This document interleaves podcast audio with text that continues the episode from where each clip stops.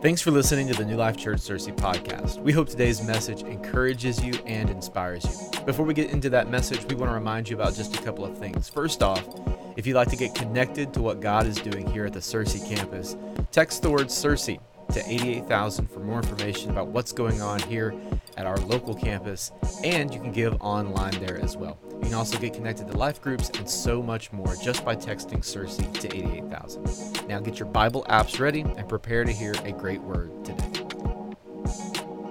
When I was uh, in my junior high years, and you guys know this from your own experience, you kind of uh, start kind of paying attention to uh, the way you you present yourself. Um, maybe clothes become an important thing, or uh, become part of your identity. You realize uh, that there are are different groups.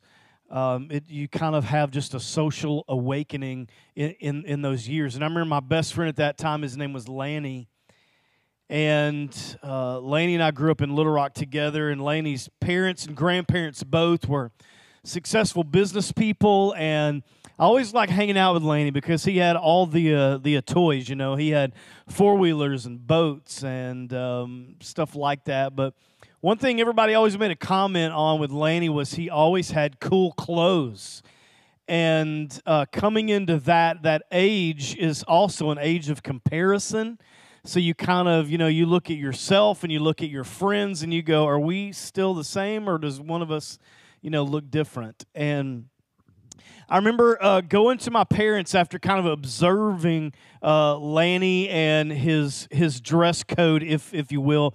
I went to my parents one Christmas, and I said to them, "I want one thing. Okay, I want a pair of black Levi 501 button fly jeans." How many y'all remember those? Remember? Nobody. Okay. Come on, how many y'all remember those? All right, and there you are. And so. Um, that's all that I wanted, and not, you know, you can't confuse the 501 with the 550 because the 550 had a zipper. I wanted 501 button flies, and uh, I got them, and I was so excited. And uh, like, you know, if those of you who, who know me well, I, I took care of them, okay? So I, I made sure that, as was the fad then, you know, some uh, teens were, you know, cutting the knees out of them, and some were taking just the back pockets and bleaching them. You know, so you'd have this black pair of jeans and these bleached out pockets, and not not me. Okay, I took care of of my jeans. I wanted them to stay as black as they could. I love those things. But one thing I noticed is that, you know, three months later, six months later, in that year that I had them, by summertime, I was, you know, we had chores around our house. And so in the summertime, I noticed I was hauling wood in those jeans. And I was mowing the yard, doing pickup, and, and we, we had a garden, and my mom would say, you know, go out and get so and so, and I'd run out there and do it. And I'd do it in my 501 jeans. I had motorcycles, and I'd, I'd ride motorcycles in those jeans. And what I realized was I had lost the, the splendor of them. You know, what once was like really inspiring to me. And man, I got to take care of these. They're just awesome. I'm so glad that my whole identity is wrapped up in a pair of button fly blue, jeans. But I lost the awe of it. And I, I think about that silly example about those jeans, and I, I look at, at my life now that I'm in my 40s, and I see that over time, I've done that with a lot of things. And you have too. You know, my, my first car was was a a car that we we just sunk our hearts into. My dad and I was a project for us, and um, I've told you many times about it and how how ugly it was. But when we were done, it was beautiful. And uh, man, I'd shine that thing up. Nobody could eat in my car. Um, when when we when we we were done, I had every penny that I ever had collected was wrapped up in that thing. But I noticed after driving for several months, you know, we'd be unloading pizzas in that thing. You know, we'd have I'd have a box open while I'm driving with my knee and you know, nobody else drives with their knee occasionally. I'd, I'd, be eating pizza and cheeseburgers, and we, we were all, um, you know, playing sports. And so our nasty, stinky gym bags would be in the back, you know, for days at a time. And I lost the splendor for that car. And, you know, we can even do that with, with something as significant as the people in our lives. Sometimes you can lose the splendor for your spouse, you can lose the awe for them. You know, it's like when you when you first start dating, you're just so starstruck. And I mean, you're, you know, answering texts immediately. And now, you know, now that you're 20 years into it, you just get, you know, you answer it with one letter. It's like, okay, that's it. Um, you know, um, uh, one emoji, that's all. Um, and so you, you, you have to fight for that, right? I mean, you've got to fight to say every day, like, I love you, you love me, and every decision we make today is going to reflect that core value that, that we have. You, are you're, you're fighting for it uh, so that you don't lose the awe of it. As I think about those things spiritually, I know full well that we can do the same thing with God. And I've thought so long and hard over how the past 12 months has been, and I, I, I'm not picking on anybody. I'm not trying to formulate an opinion. I, I just want to I just want to open my heart to you. I think it's easy for us to to to get into this rhythm where we lose the the awe of of God and why we do this in the first place. Like why why we're here to begin with. Like, why did you ever decide to follow Jesus? Why did you ever decide to make him part of your life? Why did you ever turn your life completely and totally over to him? And now, do you still have that, that right now?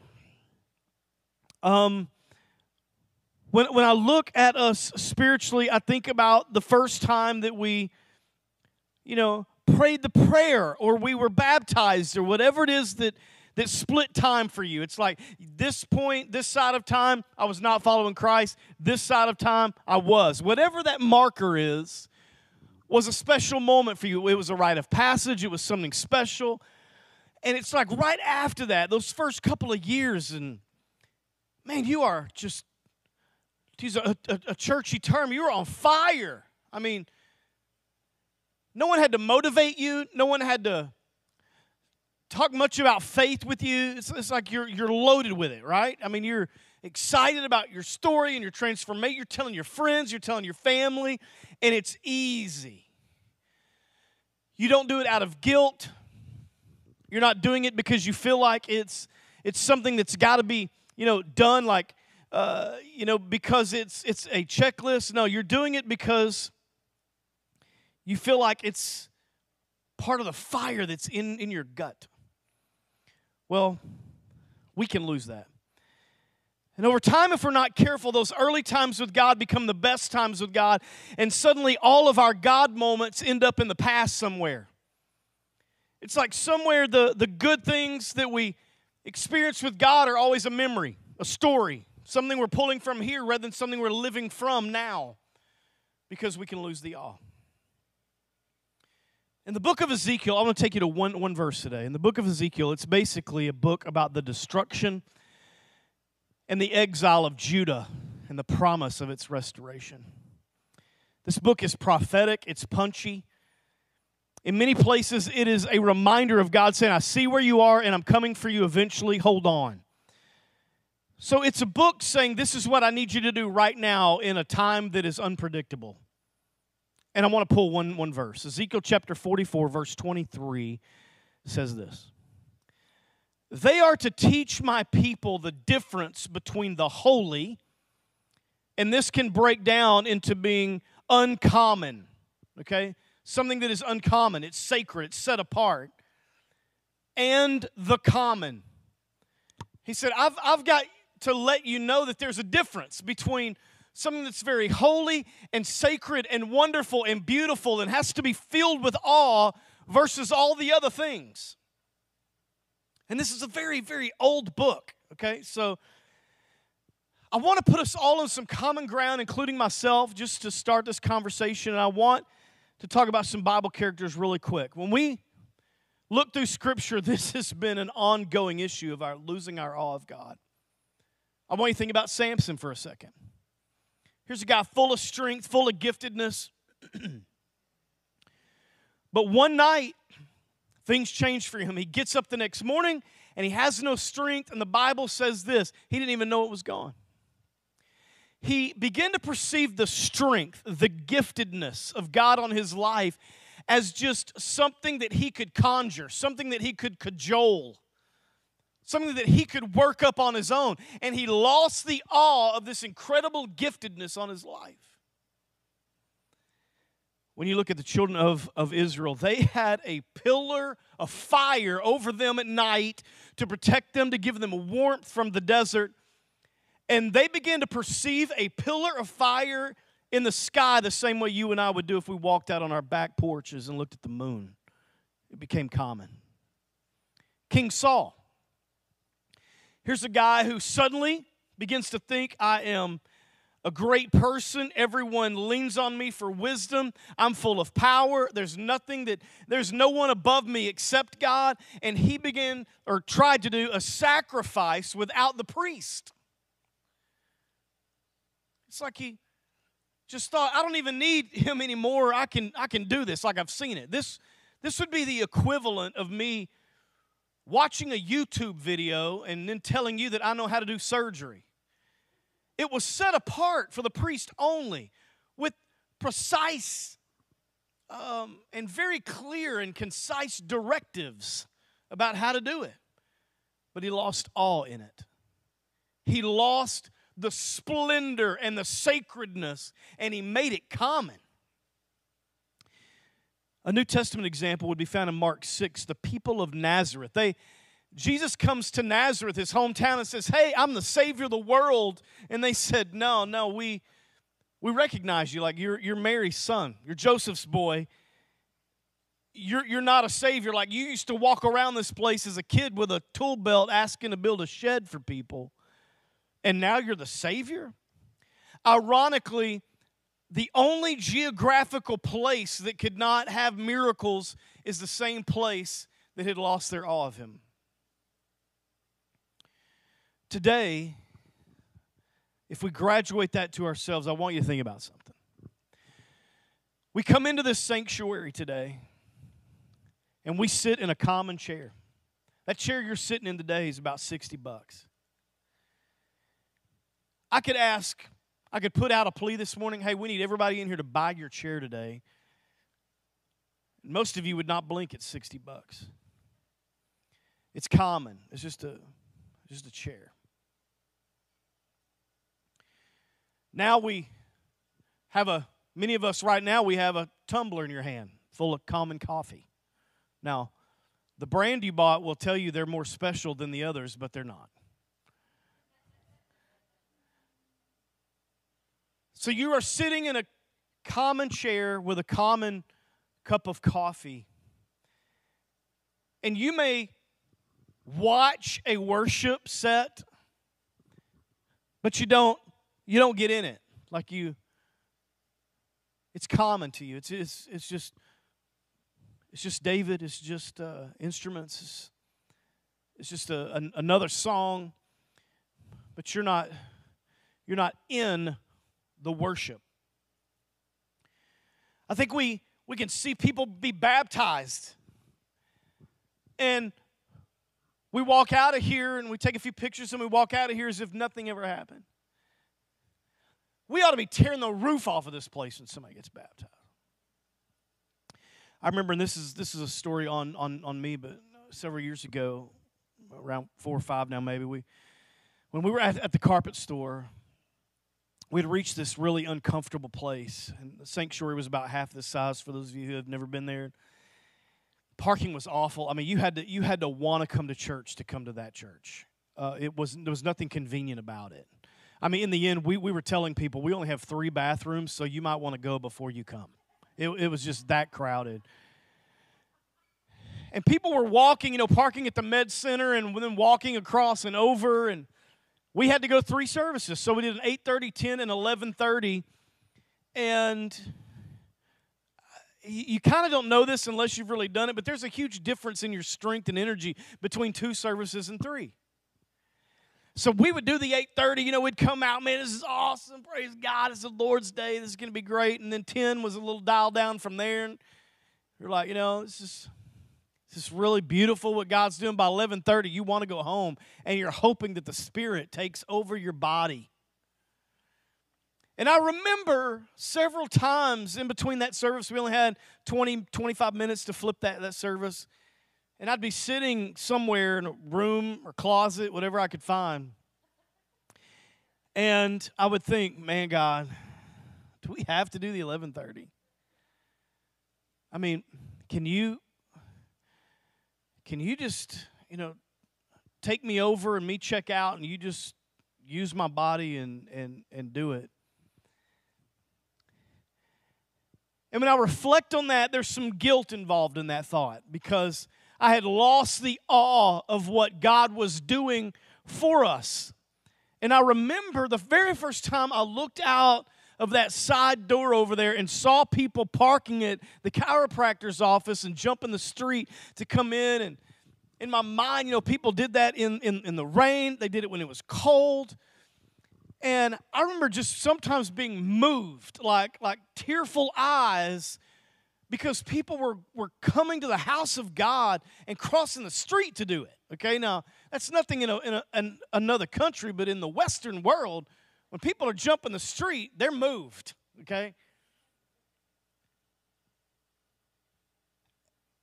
I think that it's, if, if we're not careful, we can come to this place to where we've lost the awe and we've lost the reason why.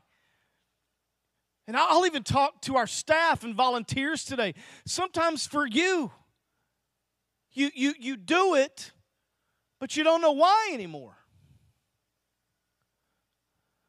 And you're serving, there's this old statement by Bill Hybels when he says, Is the way you're doing the work of God destroying the work of God in you?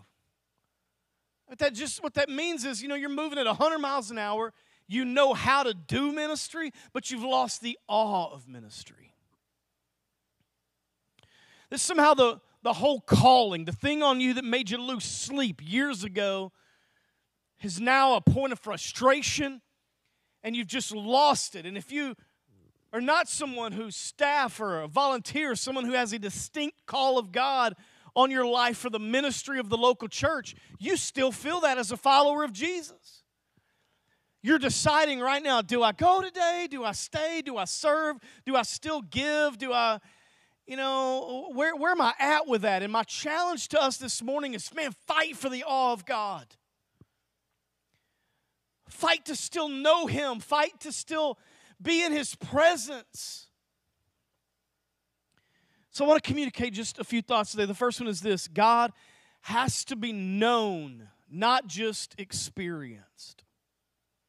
Again, I'm taking my heart out here, but I think, you know, I'm not going to have, have you raise your hand, but I would bet a lot of us grew up the same way. And I'm not talking about denomination, I'm talking about the, the feel. The church I grew up in and had, had pews and um, everything was kind of ornate. You know, we had a big table, this do in remembrance of me. Even the pulpit was big. You kind of stepped into it and it wrapped around you. It was great being a Pentecostal. You could beat that thing to death, it wouldn't move. Um, when I was 16, I started speaking some. I didn't know what to do with it, didn't know what what was really going to transpire with my life, really, but I knew I loved the Word. I knew I had enjoyed teaching it. By the time I was 20, I was traveling all these little churches in the state of Arkansas, and those memories are beautiful to me because I would walk in. They were all different, but they were all special, and they shared some commonality. I remember some of those those pew, how, how many of you grew up sitting on pews? Everybody, most of us here, yeah. There are there's some swank that comes with pews. Seriously. Some of you grew up on just a wooden bench. You're going to heaven. That's what the Bible says. Some of you, if you were lucky, you had a pad just on the bottom, but not the back. As a middle income church. So, you know, you had a little for the backside, but not anything for the lower backside. Then some of you grew up in high cotton because you had a wooden bench, but it had pads on the back and on the bottom. And probably somebody bought that because it had a little thing on the side. Come on, y'all. You gotta you gotta loosen up a little, right? Okay. In memory of some, you know. I don't know, do I think about them every time I see? What am I supposed to do with that? And then you had like an upgrade because, like, in front of you, if you were sitting in a pew and in front of you was a pew package. And the pew package was you had a shelf for the hymn books, and you had communion cup holders. I got my thumb stuck in one of those one time. They cut, cut me out. I'm not kidding. And then you had a little envelope holder, and if you were really swanky, you had a place for a pen.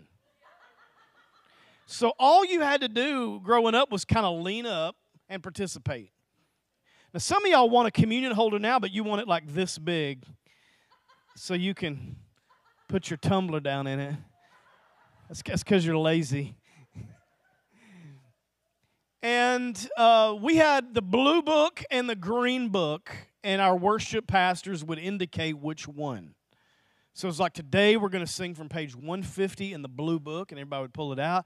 And for us, that was, oh, I want to see him. And they would preface it by saying, How many of you want to see him? And everybody would go, I want to see him. And then we would crank up, Oh, I want to see him. And the, the windows had some stained glass, and, and the church that I, I grew up in, had had a mixture. It was when you walked in, the church had a smell. Did y'all's church have a smell growing up? And and it was a mixture between like mahogany and your grandmother's attic. It was uh, just a little bit of that that mix. It was kind of kind of musty. Robbie, you're cracking me up down there. it's so funny. She's having some flashbacks. And so this all uh, became part of the experience of God. Like you, because the churches were like no other building in town. And so you would walk in and it was almost like, wow, God lives here. And you, you know, no, nowhere else had stained glass and pews like this and furniture like that and and music like that. And you know, some of you grew up where your pipe organ lined the back wall. And and so, you know, for us, man, we would sing all night, y'all. We would we would sing and sing and sing until we just could not sing anymore. And some of the musicians would rotate because they would sing for so long, and, and it was very experiential, very demonstrative. Preaching would go on for a long, long time. Some of y'all think I preach long. You did not grow up where I grew up, okay?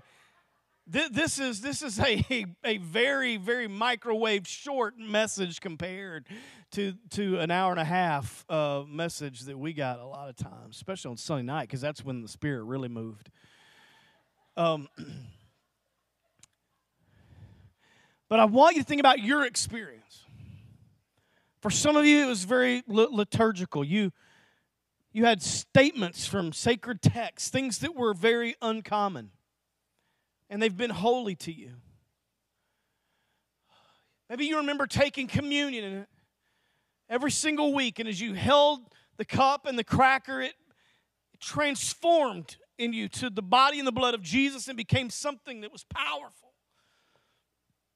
And now, as you think about God, you think about those experiences, but I'm going to tell you that they are just a, a door the, to getting to know God. So don't bypass an experience of God and say that that's what it means to know Him because he's more than a song and more than a sermon and more than serving and more than giving and more than a building. And he's more than furniture and he's more than a cross on the wall. He's more than our experience.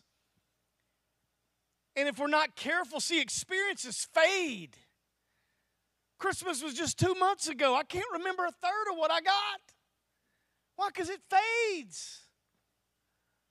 It's like those jeans. I don't care anything about those jeans and my first car and a million other things. Why? Because they were experiences and they faded. But when I know something, it's ever before me. And in Matthew 7, Jesus having this conversation, I'm going to have to paraphrase, but it's somewhere around verse 22, 23, 24. He says, Many will come and they'll say, Lord, now listen, we, we did many good works for you. One verse it says, We cast out devils in your name. Okay, this is signs and wonders type stuff. It says, And then the Lord will say to them, I don't know you. You see the, the, the, the difference? What they were giving people was experiences of Jesus, experiences. But what, what he really wants from us is to know him, to be in communion with him.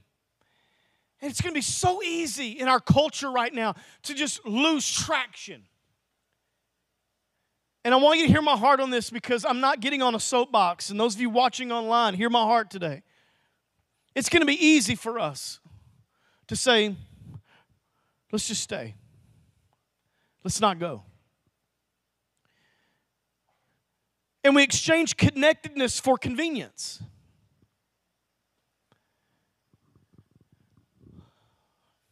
Or we go months and months and months and months. Now, suddenly we're in a habit. Suddenly now we're in a pattern. And now we look at stuff that when we started following him was full of fire and zeal. And we go, I don't know if I want to serve anymore.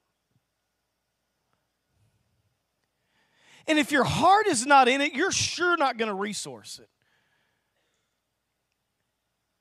When your guts are not wrapped up in something, when you don't have passion for it, you're not going to fund that. I do the same thing. Why would I do that? You can look at my bank statements and see where my passions lie. So then I stopped planning churches. And I stopped supporting missionaries. And I stopped helping the gospel message. But the truth is, we're carrying a torch that was started two millennia ago, and we are responsible to keep a fire in our life and an awe of God, and we have to fight for that because in our humanity, it will fade on its own. Ephesians 3 gives us this great insight, and this is verse 10 and 11. It says, says this His intent was that, everybody say now, through the church, the manifold wisdom of God should be made what? Known his intent is that right now, through the church, the manifold wisdom of God should be, be, be made known. Not, not just experience, not, not just felt, not just give us a storyline, but to know it. See, is, not faith about that? Okay, if, if, if I flip this and give an example, it, it would, would be this. It's those hard times in your life where faith feels like a million miles away, but there's something in your heart that you know that keeps you anchored. You may not feel it, you may not be experiencing it, but you know at the core of who you are, there lies something good that you know. I know He is still with me. I don't feel like it right now, but I know He's there. That's what I'm talking about. That's why the local church is so important and so strong and so valued. And this is why we're going to put out the call as soon as we can to say, come back. Let's be together. Let's connect. Let's continue to do something incredible. Let's take every single independent gift we've got in this room and make a fist with it and do something great together. Because knowing Him is what I stand in awe about. I'm going to go to my last point, Glenn. Growing up with God does not mean we outgrow God. Okay, again, here, here's the temptation. For those of you who've been in church your whole life, th- this could be the temptation for you to go, I get it. Okay, I, I've, I've heard it. I've heard a majority of the stories, the angles, the, the principle, the application of it. I got it. That's why now, as an adult, as somebody who's been walking with God for 20 years, that's why I don't have to go every week, or that's why I can skip out, or that's see, it's but it's not about the rules. You're missing it. It's about when you take a bunch of people who know God and you put them in the same room, there's a, there's a presence there. You put someone who is filled with God and you put them in a room, it'll change the atmosphere of a room. It's the giftedness on their life. So don't feel like if you grow up with God that over the years you just cool down. And man, y'all, let's just be honest. You get caught up in adulting. Everybody in here is, is paying on something, probably. And you're managing so much. You're managing relationships, you're parenting children, Some of you are parenting adult children and their children.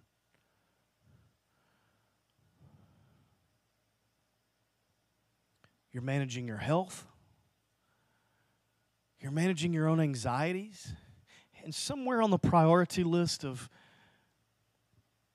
of fighting for the awe of God, it, it just it's still on the list, but it gets bumped, and then it gets bumped, and then it gets bumped, and then it gets bumped.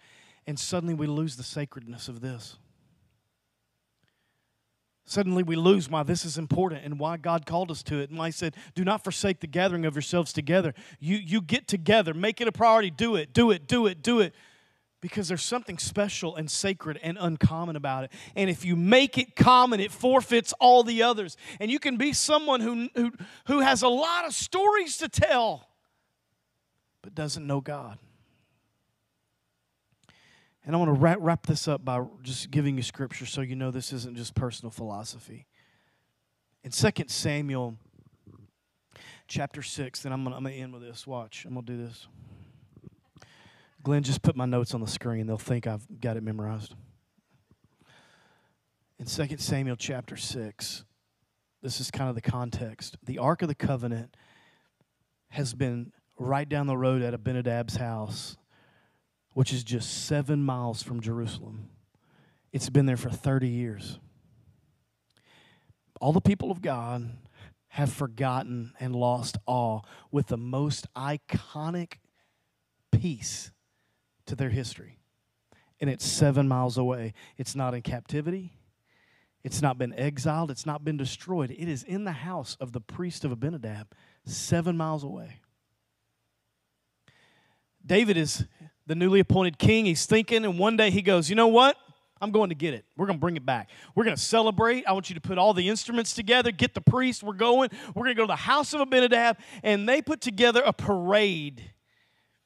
And they go to the house of Abinadab. But you got to understand to make, to put the button on, on, on this message, you got to understand what was going on in the house of Abinadab. This is what happens. Abinadab has two boys, Uzzah and Ahio. And Abinadab gives them the responsibility of packaging this thing up before the king arrives. These boys, for 30 years, have grown up with the most iconic piece in Jerusalem and Judah's history in the back bedroom of a house. They've never seen it in the Holy of Holies. They've never seen the awe of it. They don't understand the splendor of it. The story of it has scarcely been told for three decades. So, what happens? Now, you and I know when you transport the ark, you do it with four priests and acacia poles. You run it through, two priests on the front, two on the back, and everything else follows. The priest, it's always got to be the first thing. It's very sentimental and holy and set apart. But they don't know this. Why? Because they grew up with it sitting in the back bedroom. So Uzzah and Ahio get this plan. This is going to sound like it's from southern Arkansas, but it's not. hey, back that cart up here. Go get the ox. Back that cart up. No, come on back. Come on back. A little bit more. A little bit more. Okay. Y'all ever seen that? That's what happened. And somehow, whether they used boards or whatever, they got it onto the cart. And the Bible says they start their way and everybody's celebrating and rejoicing. The king is there and all the, the instruments. I mean, you imagine the giftedness that is surrounded this thing. And just like that, things take, take a turn. The Bible says the oxen stumble, the ark shifts its weight, Uzzah puts his hand on it and dies and everything stops. The music, the people stop playing, they stop celebrating. They're wide eyed. They're looking at David. David's looking at God. Nobody knows what to do with it. They shut the whole thing down. They crawl back to Jerusalem. David hides in a hole. He goes, God, what happened? They lost the awe of it. And the holy became humdrum.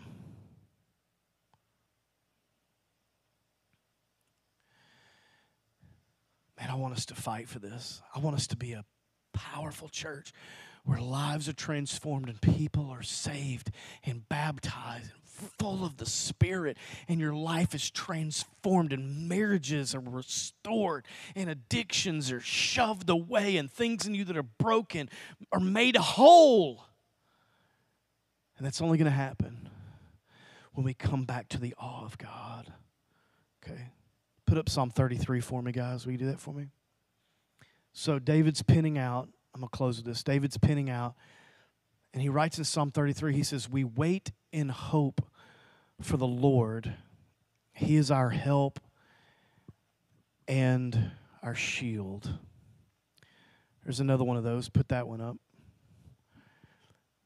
Let all the inhabitants of the world stand in awe of him. Now, this is verse 8 stand in awe of him. And then verse 20 says, we're going to we're going to wait in hope. If you look at that through point of order, you'll see that you cannot wait in hope until you have stood in awe.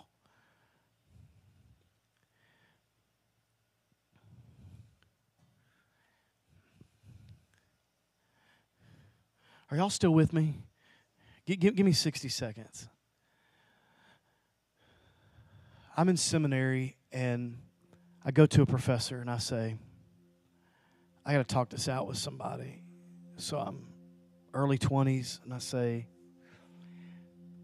Here I am. I, have, I, th- I think I have this call of God in my life for the local church. I don't know what that looks like yet. Don't, don't know what, the, but here I'm in seminary and I confess to him, I, I, I don't feel God all the time. Like I, I'm praying, and, and sometimes I have no connection. I go to chapel, I go to services throughout the week and the weekend. I'm devouring my Bible, and I just, I really feel stuck right now.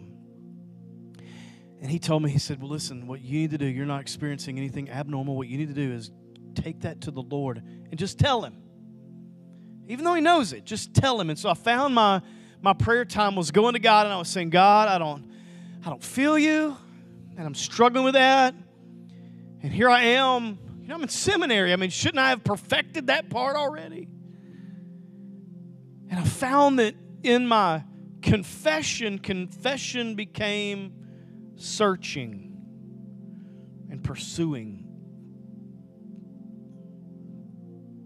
And I'm going to tell you the same thing.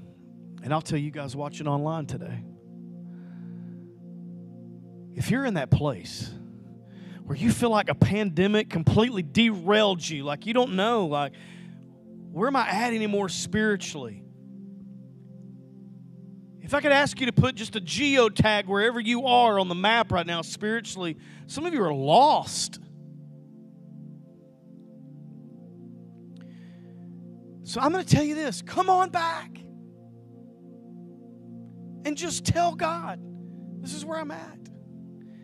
And I want to fight for the awe of you. I want to get to the end of my life and I want to have more than a bunch of stories and a stack of sermons. I want to know God.